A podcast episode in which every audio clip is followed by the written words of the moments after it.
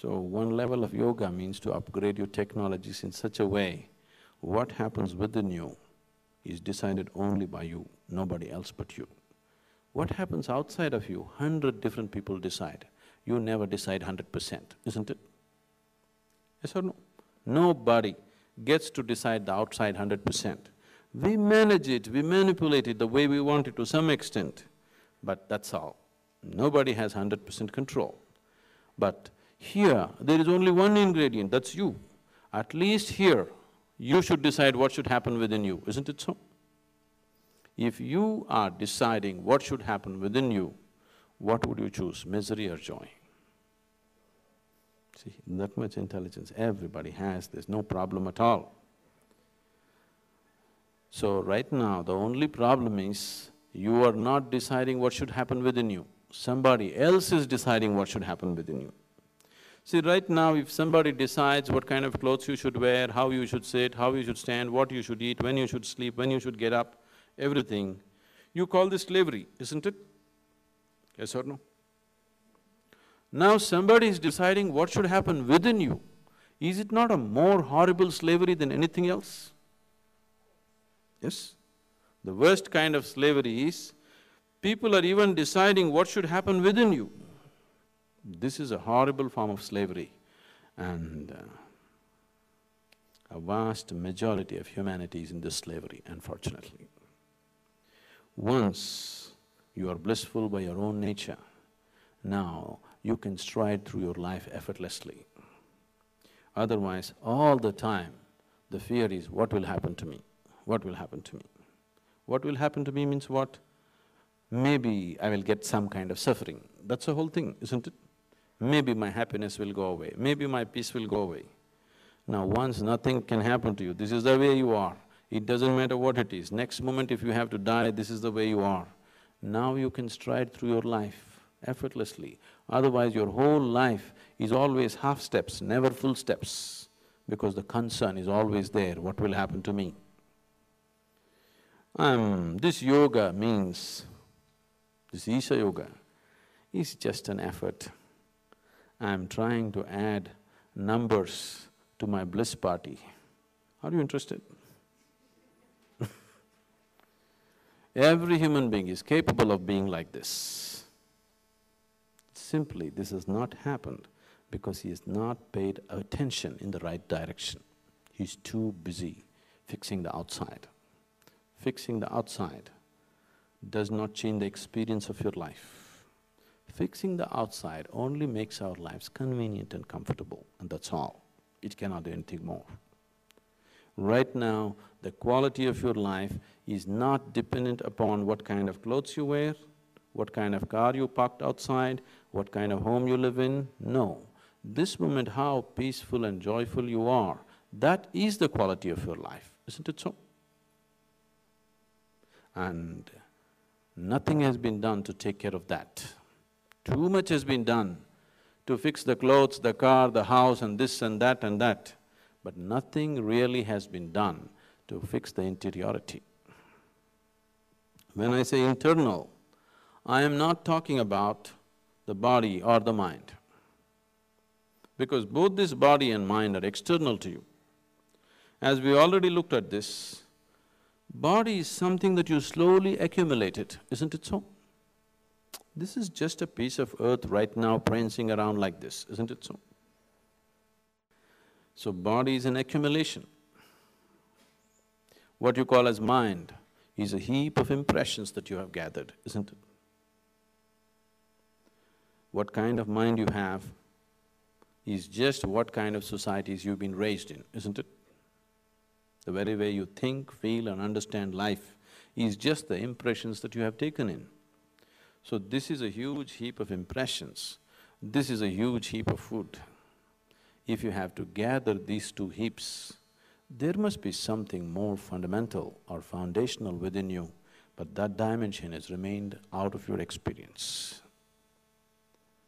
These two accumulations of body and mind are constantly subject to external realities because they belong to the external. You gathered them from outside you can drop them part by part, isn't it? Hmm? You're hundred kgs, you could become eighty kgs, fifty kgs, you drop them. Similarly, mind also could be unloaded. Many things you forget and disappear, isn't it? So you can pick it up, you can drop it. If you have to pick up and drop things, there must be somebody here, isn't it?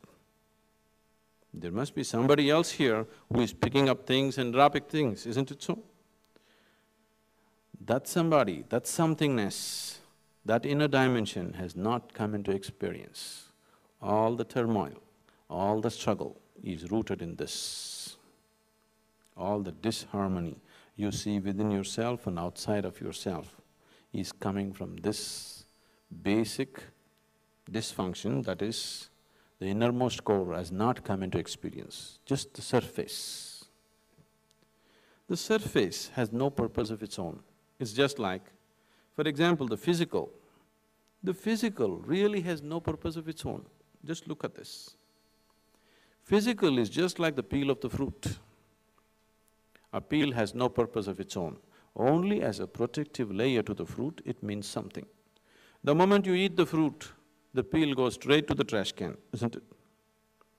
Now, this body is right now very important.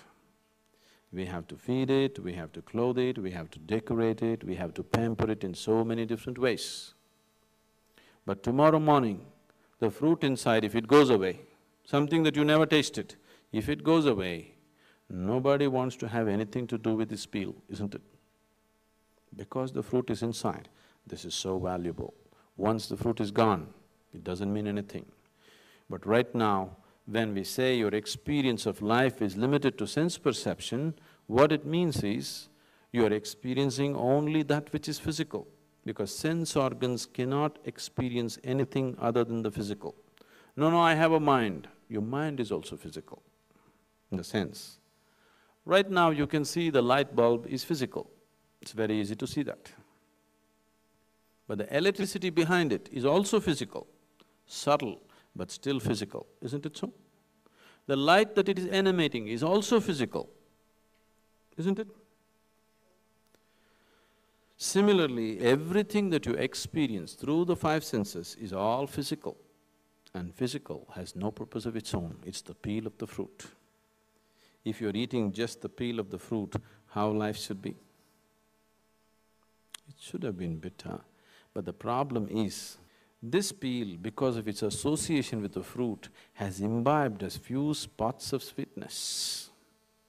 Now what you call as life is just trying to extract juice out of those few spots of sweetness, not realizing that this sweetness has entered the peel only because of its association with the fruit. Somewhere, nature trusted your intelligence. If you put a drop of honey here and keep the honey jar up there, if the ants come and taste this, they go straight for the jar, isn't it? So nature trusted your intelligence. Nature thought if it puts a little bit, the essence of the fruit in the peel, the moment you taste it, nature thought you will go straight for the fruit. But you're doing everything to disprove that. If this peel was hundred percent bitter, by now, all of you would be enlightened, that's for sure. If just existing here physically was always bitterness, you would have naturally turned inward. But the problem is there are few spots of sweetness. You're entertaining yourself with that all the time You're unwilling to see that these partners, spots of sweetness have come only because the fruit is within. The moment the fruit is gone, there are no spots of sweetness in the peel, isn't it? So yoga means not eating just the peel, tasting the fruit. Now if you want to taste the fruit, it does not come to you because you reject the peel. If you reject the peel, you'll reject the fruit also. If you want to taste the fruit, you must go beyond the peel, only then fruit is possible, isn't it? So, what we are doing in the seven days in the form of Isha Yoga is to give you a possibility of tasting the fruit. Once you taste the fruit, there is such sweetness in your mouth that whatever is happening outside, you can handle it very effortlessly.